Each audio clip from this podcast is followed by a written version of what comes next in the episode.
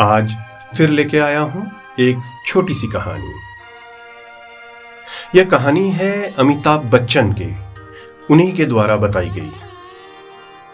यह बात है जब मैं अपने एक्टिंग के करियर में सबसे उच्च स्थान पर, यानी सबसे ऊंचाइयों पर था। एक बार की बात है, मैं हवाई जहाज़ से सफ़र कर रहा था।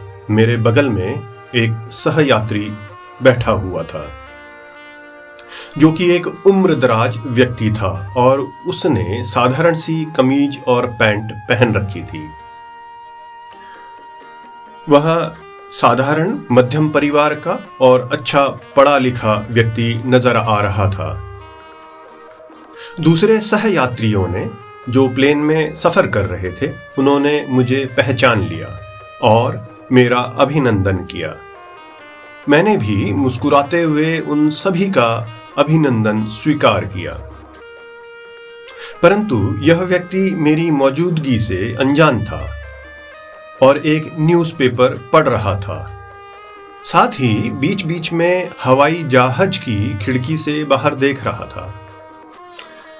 थोड़ी ही देर में हमें चाय सर्व की गई। उस व्यक्ति ने चुपचाप अपनी चाय पी। मुझे थोड़ा सा असहज महसूस हुआ। और मैंने उससे बात करनी चाहिए। मैंने ऐसे ही बात छेड़ दी और मुस्कुराया। वह व्यक्ति भी मुझे देखकर मुस्कुराया। मैंने उससे हेलो बोला और फिर हमारी बातचीत शुरू हुई। बात करते करते मैं उससे सिनेमा और मूवी के बारे में बात करने लगा। क्या आप मूवी देखते हैं? मैंने उससे पूछा।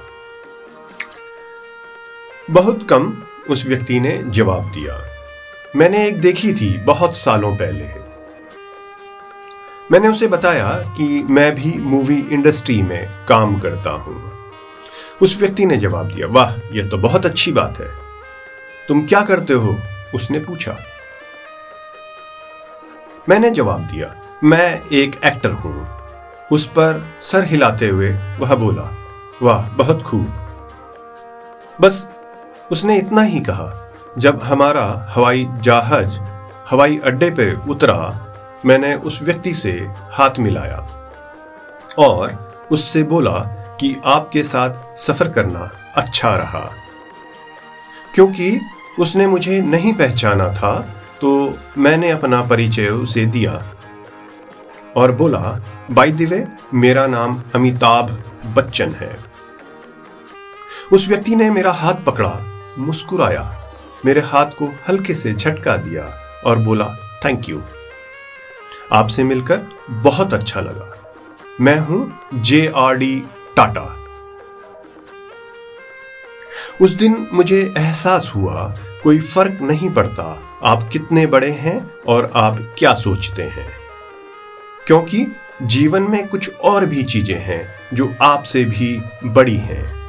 इसीलिए हमें हमेशा नम्र होना चाहिए, क्योंकि इसकी कुछ भी कीमत नहीं चुकानी पड़ती है।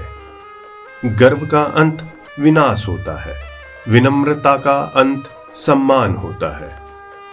उम्मीद है आपको यह छोटी सी कहानी पसंद आई होगी। ये थी कहानी जी सेज स्टोरी की तरफ़ से। आपके लिए। धन्यवाद।